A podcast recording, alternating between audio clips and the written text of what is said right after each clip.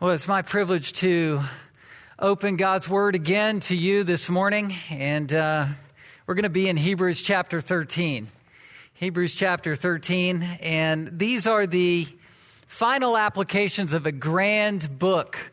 This is a book of the Bible that is not something you just jump into and read it and understand all that's there the first time that you read it. It's chock full with a lot of connections between the Old Testament and the New Testament.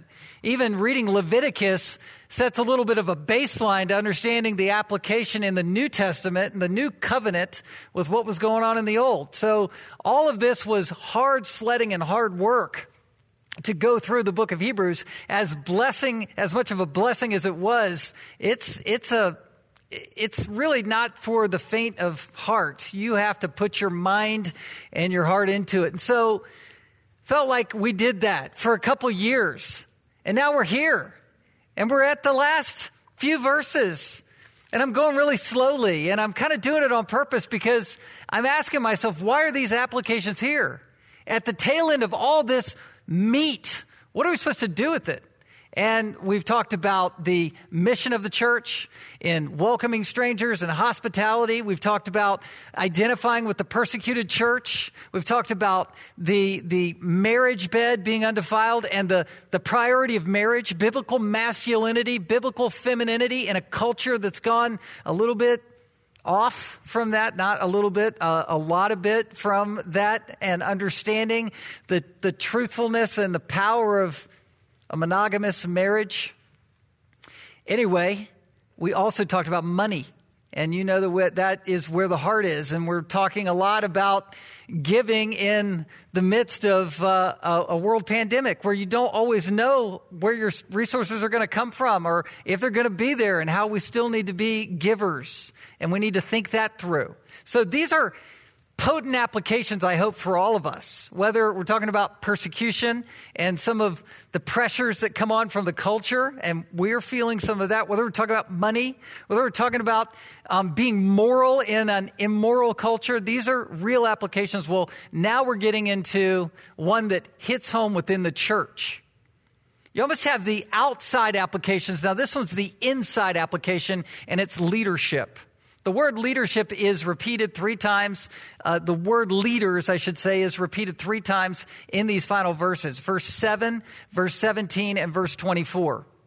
And we're talking about leaders who, who taught the Word of God. It's the, it's, it's the testimony of mentors with the Word of God and how powerful that is. And we talked about that last week. And I really identified that the word leader is the same person functionally within a church that we have today in terms of pastors, in terms of elders, in terms of overseers. Those are three titles that mean one office. And the function of that leader is to give the word of God and to live the word of God. You give it out. Your authority is based on the truth of Scripture. Nothing more, nothing less. You don't have authority basis um, from any other quadrant. There's no other backing to you in terms of spiritual authority than the Word. That's it. We're just instruments. But then you've got to live it. And you've got to live it in a way that people can see it and follow it. They can see it and actually mimetize. They can copy it. That was from our verse last time in verse 7. Remember your leaders, those who spoke the word of God to you, consider the outcome of their way of life and imitate, mimetize their faith. We need people in the church who are biblically qualified in terms of what they say, know, and speak, and then how they live in light of it. That's the atmosphere setting, culture setting, dynamic setting, blessing setting dimension in every church. It rises and falls on leadership. The ultimate leader is the next verse here, verse 8. Jesus Christ, who is the true senior pastor of every church. He's the head of every biblical church. And the shepherds are the under shepherds that follow him. He's the same yesterday, today, forever. He's the anchor and the stability of church. So we know that. Now we're coming into verse 9, which picks up on point four of last week's sermon that I didn't get to. Point one was godly leaders, they base their authority on God's word. Point two, leaders live a life commensurate to God's truth. Point three, godly leaders yield themselves to Jesus Christ. Same yesterday, today, and forever. Now, point four. What is point four? Point four is godly leaders protect their flock from false gospels. Godly leaders are shepherds, they're protectors. And this is very explicitly clear from verse 17. We're not going to get there for probably two weeks, but it says, Obey your leaders, same word, and submit to them, for they are keeping watch over your souls. Shepherds watch their flocks. It's as simple as that. Wolves come from the outside. Sometimes wolves hide themselves with inside from the inside of the church. And the shepherd's number one goal, a physical, real sort of outdoor shepherd, is to keep those sheep alive. That's what they do. The number one goal of a shepherd, an under shepherd within a church, is to keep the sheep alive, to protect them from wolves, to protect you from error to protect you from drifting away, straying away, going after the shiny thing that looks like gospel 2.0 that promises something it cannot promise, a false teaching promising, hey, I'll solve your wounded conscience if you'll just do this, or if you just won't do that, or you'll just follow this person, or you'll believe this errant promise. All of that tweaking of the gospel makes a true gospel a false gospel and will take your eye off of Christ and will ultimately condemn you to an eternal hell if you follow that gospel into the next life. Shepherds live and die, and they lay down their lives for the sheep to protect the flock from going into error. It's important to understand that. You say, well, where in verse 9 do we see a leader protecting his sheep or flock? Well, this leader, the, the writer of the book of Hebrews, one of the leaders, is protecting his flock by giving a clear warning. And that's verse 9. He's modeling the application of verse 17. How do you keep watch over the souls of those for whom are in the church? You warn them. You say the hard thing. Verse 9. Do not be led away by diverse and strange teachings. For it's good for the heart to be strengthened by grace, not by foods which have not benefited those devoted to them. This church was into a false devotion. You see that word devotion? They were worshiping the practices of, I can eat this or I can't eat that. It's basically all that's going on. The food in and of itself is not the issue. It's the haves and the have nots. I can have this. I can't have that. I'm better off because I ate this. I'm better off because I did not eat this. It's that kind of legalism that had come into the church to take the, the eye off the ball, per se, where people would not focus on Christ, but they're focusing on themselves and how good they are at rule keeping. The shepherd's putting it on the line, saying, I'm just going to say it straight out. And it's where a shepherd says, I love you. I'll put the relationship at risk. I'll say the hard thing. You need to run from that. You need to run from legalism. That's what this shepherd is doing. And he is modeling this point that is the call to protect the flock from false gospels. Um, people, uh, this, is a, this is a theme throughout the book of Hebrews, by the way, Hebrews chapter 2. It says, Therefore, we must pay closer attention to what we have heard. Why? Lest we drift away from it. Drifting, drifting away. It's the same word family as verse 9 do not be led away. It's the idea of drifting away. You're in the boat, you're headed to the rocks, you're going to blow up. Or, as Jude puts it, there are false leaders that will come into the church, and some of them come through TV media or whatever and promise all kinds of false gospels. And they are called hidden reefs in Jude 112. Hidden reef, very dangerous thing. If you're surfing, you don't want to hit the reef. It's hitting concrete. It'll shred your knees up. uh, you almost don't want to surf without a helmet if you are surfing over a reef. If you're in a boat and you think you're fine, but you hit the reef suddenly that you couldn't see coming, it'll rip the hull of the boat out and you could drown. This is the severity of warning that's given here. And I want to say this this is a sermon that in the flow of the end of Hebrews, we're talking about leadership, but I want to talk to you personally in terms of your responsibility to discern truth from error. The leader, the shepherd, is called and commanded to be qualified to discern between truth and error, right and wrong. They have to know their Bibles. That's for sure. But you, as believers and sheep, also are called and commanded to be able to be warned and discern tr- the difference between truth and error. You have to be equipped to not fall away or be led astray. I don't want to hear one day about one of you here in the room or through live stream that has drifted away, that has fallen away. Just you're in the boat, you're not, you're not focused, and suddenly the current is taking you into danger imperceptibly to the rocks, to the reef. Because the Bible says that you are spiritually minded. 1 Corinthians 2 the natural man doesn't understand or receive the things of the Spirit, but you aren't naturally minded. You have the light of Christ. You are called to discern truth from error. And that's what this shepherd is calling, this is what this leader is calling the church to have and to be. There's subtle temptations. You say, What am I supposed to be aware of? Well, a false doctrine is a very, very deceptive thing. Uh, verse 9 calls them diverse and strange teachings. Diverse. It, uh, the diversity, or it could be variegated or strange, meaning it's bizarre. Uh, on the outside, a false doctrine will not look that strange. I just want you to be clear. It's not going to look that bizarre.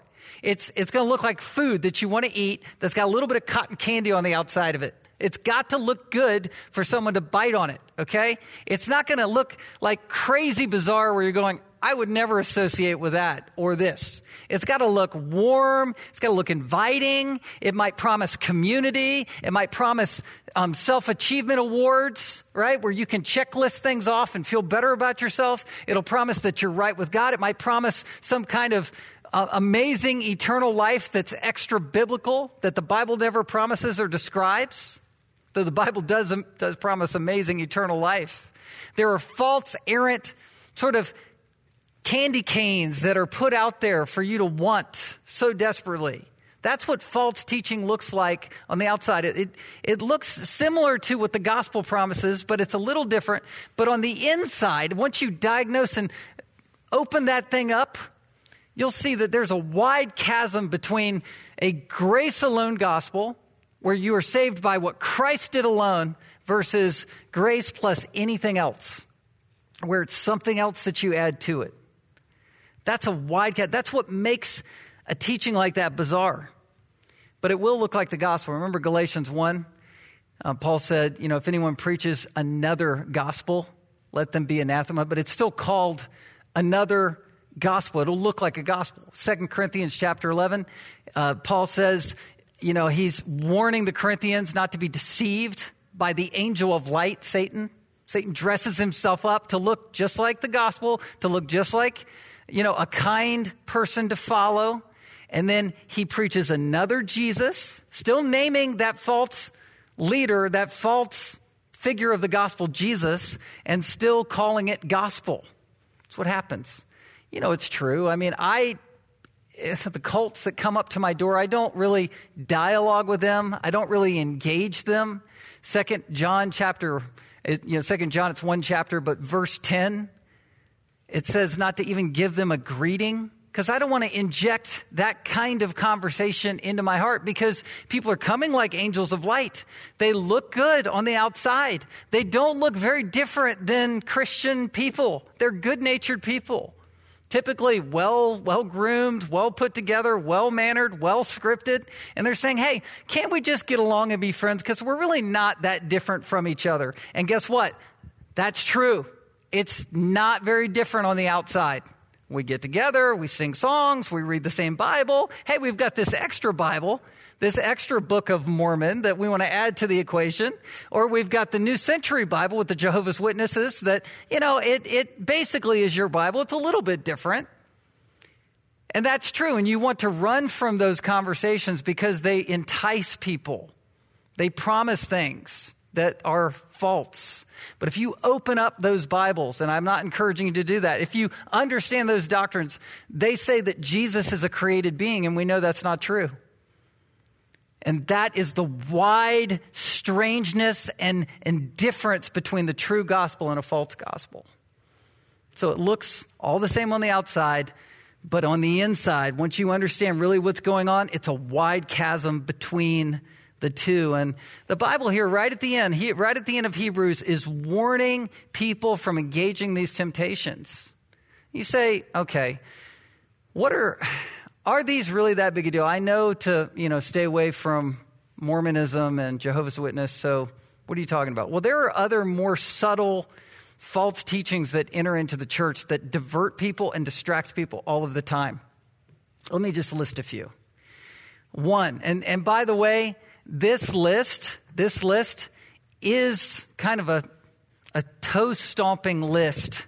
Like, I don't know if you have your steel toed boots on. I mean, you want to have steel toed boots on, but you also want to have a soft heart and hear what I have to say. I'm not trying to upset anyone with this list, but the, I just feel as a shepherd obligated to tell you and warn you about things that insert into the church and confuse people and lead people astray.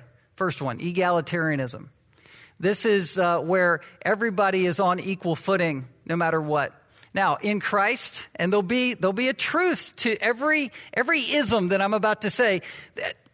98% of it's true, and then there's 2% that's false, and that 2% will poison you. That's what I'm trying to convey to you. Egalitarianism, it basically says that you know, men and women in the church can all do the same exact roles no matter what. There's no distinction between a man and a woman. Feminism is part of this, where, where womanhood wants to dominate men. It wants to um, interrupt the home life. Headship and submission makes no sense in an egalitarian culture. Women need to be preaching, you know, even eh, just as pastors, they need to be exalted in that way. And that is not what the Bible teaches. That's just one of the isms. And I've got a bunch more, but we'll see where it goes. Authoritarianism. There's the authority hermeneutic. The charismatics um, love to prop people up, hyper charismatics, and they'll say, You have dominion over the world. You have dominion over the angels. You have dominion over this earth. Now, did God give us dominion? Yes, that's true. But under God's sovereign care in a fallen world, we're not solving fallenness. We're not able to command people to be healed on the spot. That's dominionism, authoritarianism, mysticism, seeing things that, you know, in dreams and elevating dreams and revelations to the level of scripture. Or the idea of two level, two tier Christianity those who speak in tongues and those who don't speak in tongues, those who have an extra blessing and those who don't. That's not Christianity. Is there tongue speaking that is documented in Scripture? Yes, and I could talk all about that. And, and give you a perspective on that. But the haves and the have nots, the two tier Christianity, that is a false system. Ceremonialism, the idea of celebrating relics or ambiance. Anthropocentrism is self esteem gospel, victim culture, legalism, eat this, do this, or separate from that. If you separate from that, you're more spiritual than the other person. It's a stronger and weaker brother, stuff that was being corrected. Cultism, people worship, extra biblical anything that's on par with the Bible. I mentioned that. Liberalism, social justice, do gooding to make yourself right with God. Experientialism, where there's a demon under under every bush, anti authoritarianism, where people are, and I'm not saying it's wrong to meet in homes. I mean, hey, you're out in TV land meeting in homes right now, but there are people who, who want to make a spirituality and make it more authentic by meeting in, you know, your pajamas or, or meeting around a meal and saying, we don't really need doctrine. We have our Bibles and we'll just sort of go with the flow, Christianity. That is everywhere. And it's, you have to have doctrine. You have to have teaching to ground your church. I'm not saying it's wrong to meet in a home, but again, 98% of what these things represent are good. but then you have some error. You have uh, all kinds of things. I, too many to get into. You have the health and wealth gospel. You have Pentecostal oneness that T.D. Jakes um, promoted. You, you have this idea that God only um, comes to us as the Father, the Son, or the Holy Spirit. Sort of, you have Jesus only movements that don't want to talk about the Holy Spirit or the fatherhood of God. You have Jesus movements that are the kenotic um, heresy that say that Jesus is only a man. He kind of divested all his deity so we can relate to him. Uh, I'm just trying to put this on your radar because as sheep, you are commanded to be discerning. And as fathers, you should discern that for your children. As mothers in a home, like, like a mom raising a Timothy as a single mom, you, you have discernment for those kids, shepherding care. That's what we do as pastors. That's what leaders do within the church. But you are also a leader of your own spirituality, your own temple as the priesthood of the believer, and you have others that you need to discern on behalf of and be careful for. So, the goal of being discerning is not to weaponize you as a heresy hunter. I want to make sure that's clear. I'm not trying to get you to be a blogger and, and you know, take on heresies. I had a, uh, it was a good friend who was at a Christian college where I used to work, and um, I was the resident director. He was my RA. He was in my dorm, and I hired him because he's brilliant. He's basically Christian. He was Christian um, Ben Shapiro. I mean, he was just he's just he could think and talk and at, at the speed of light and intimidated all the Bible professors with all that he knew. He was sharp and and he was a great guy. But what he would do is he would actually read the Book of Mormon and read the New Century Bible and read other extra biblical religious literature in the name of being able to win people to Christ. And so he would read that, and I would warn him and say, you know, bad company corrupts good morals. You're, you're inviting a false teaching into your house. You're violating 2 John 1.10. And your whole spirituality is about winning a debate. Well, these are, these are bad methods, methods for Christian growth. These are, these are dead end streets. These are things that will, that will doom and ultimately calcify and sear and, and harden your heart when you feel like you are a Christian know it all. It'll mess you up. And ultimately, this guy, he graduated, he went to a liberal seminary from a conservative school to a liberal school, and out of that became a, a liberal Episcopalian pastor and became 25 years ago one of the first pastors to marry a homosexual couple in Southern California. And I called him and, you know, I confronted him and quoted him back to himself in terms of his beliefs, and he ultimately dismissed me. But I think it comes from being enamored with what's false instead of latching on to what's true and truth. So how do we how do we fight false teaching? How do we combat the diverse and strange teachings? Look at the second half of verse 9. We're going to dive into the whole section on this next week, but look at the second half of verse 9. It says, Don't be led away by diverse and strange teaching, teachings, for it is good for the heart. This is a battleground here, the heart, to be strengthened by grace, not by foods. Strengthened by grace. The word strengthened is conviction it's the idea of having an assurance about something. The way to combat what's false is by clinging to what is true. Having the genuine article clear in your hands and in your minds. Knowing the gospel. Regularly being, watch this, refreshed by the gospel. We always need a regular refresh in the truth. Grace is saving grace, but saving grace is given to us for us to be buoyed up again and again in our faith. What is the gospel being strengthened, confirmed, secured, and established in truth? That's what keeps us from going adrift. Showing up to church, putting yourself under the gospel, listening to me go for a half hour with the Bible, that will help you. I'm just telling you. It's, it's a great relief to me as a pastor to know that whether you enjoyed this or not, it was still good for you. It, it's true. Just by coming under the truth, it's like practice. You're just going back to practice again. You might not like practice, but it prepares you for the game. It prepares you for the tournament. You got to keep going and putting yourself under truth. Romans 15, 8 is where it, Paul says, I tell you that Christ became a servant to the circumcised to show God's truthfulness. And here's the same word in order to confirm the promises given to the patriarchs. It's the idea that he came as a Jew, initially to the Jews, to vindicate all the Old Testament promises and confirm that the gospel was all about him to the Jews. And many and most rejected him, but that was his goal. And that confirmation is the same kind of dynamic that we should have as Christians. 1 uh, Corinthians 1 6, we have Christ confirmed among us. Colossians 2 7, we're established in faith, built up in Him. Hebrews 2 3, um, the Word of God was attested, it was confirmed, same word, to these Christians who had heard. It's always coming back to the original reset. It's good to do that with your health, relationships, money, sports, academics, life goals. It's part of what the um, stay at home and hunker down has done for me. I've had a big reset. How am I doing? How's my family? How are my finances? What are my priorities? How are my life rhythms? It's reset, reset, reset. And we need to do that with the gospel. You have to. Having the genuine article in your hands. I remember the you know great coach Vince Lombardi who coached the um, Packers, Green Bay Packers. Oh, to have football again, right? Oh, to have fans. And some of you are going, I could care less about football. Praise God, it's gone. But, you know, God bless you. I'm different than you are.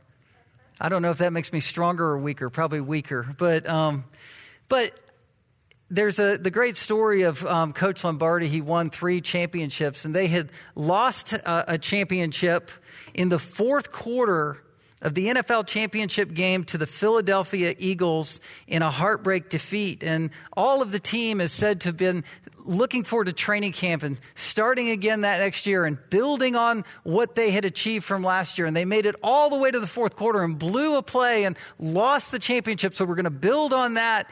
And Coach Lombardi, Vince Lombardi, took things back to the basics where he gathered everybody out um, together at training camp, and it was at the very beginning, and he basically held up the pigskin in his right hand and said, Gentlemen, this is a football. You know, it's like, boy, just get over yourselves, you know. This is the football. This is where it all begins. This is how you block. You know, put a helmet on. You know, let's start from Pee Wee League and build from there. That's what this is telling you to do. Go back to the grace of the gospel. You're saved by grace and not by works. I think that it's so easy to be led astray. I don't have time to get into this story, but I just still grieve over this lady that was in a church in um, a former pastorate where I was the associate pastor, and she allowed a Mormon piano teacher to mentor her kid and her husband was in seminary training and was kind of a star at our church. And he passively allowed this person to insinuate himself into the home life to the point where their newborn the middle name one of the middle names was named after this piano teacher. We confronted her. We confronted the situation. Ultimately um, this man endeared her brought mormon missionaries over with cakes and stuff and she was led astray and divorced the man and took the four kids and was baptized into the Mormon church. And she said, But I'm reading the doctrine, and it's the same Lord between Mormonism and Christianity. Same Lord. And we're like, It's not the same Lord. That's a created being. Jesus is the Alpha and the Omega, the beginning and the end, the first and the last. It's clear. But people get muddied up when they go in this direction?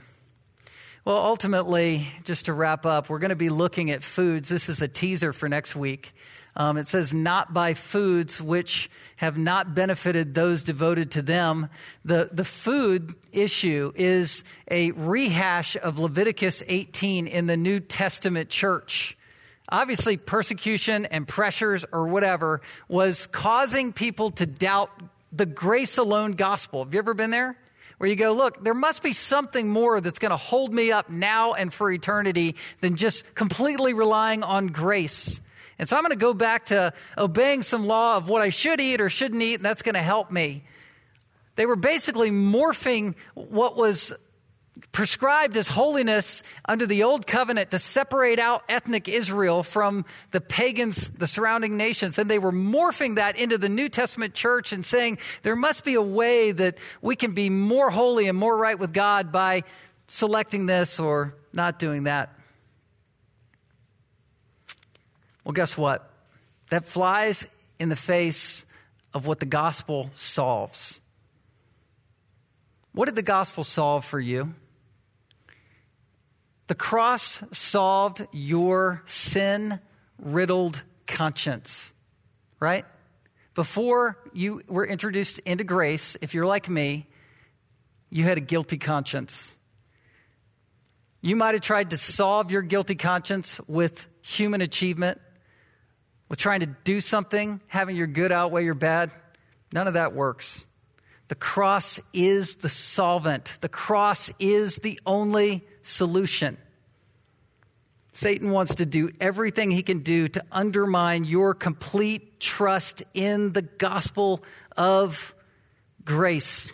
Unrepentant people, they'll always bend doctrines, they'll change them, they'll twist them, they'll tweak them to try to make some sense of false security for themselves. It's always what happens.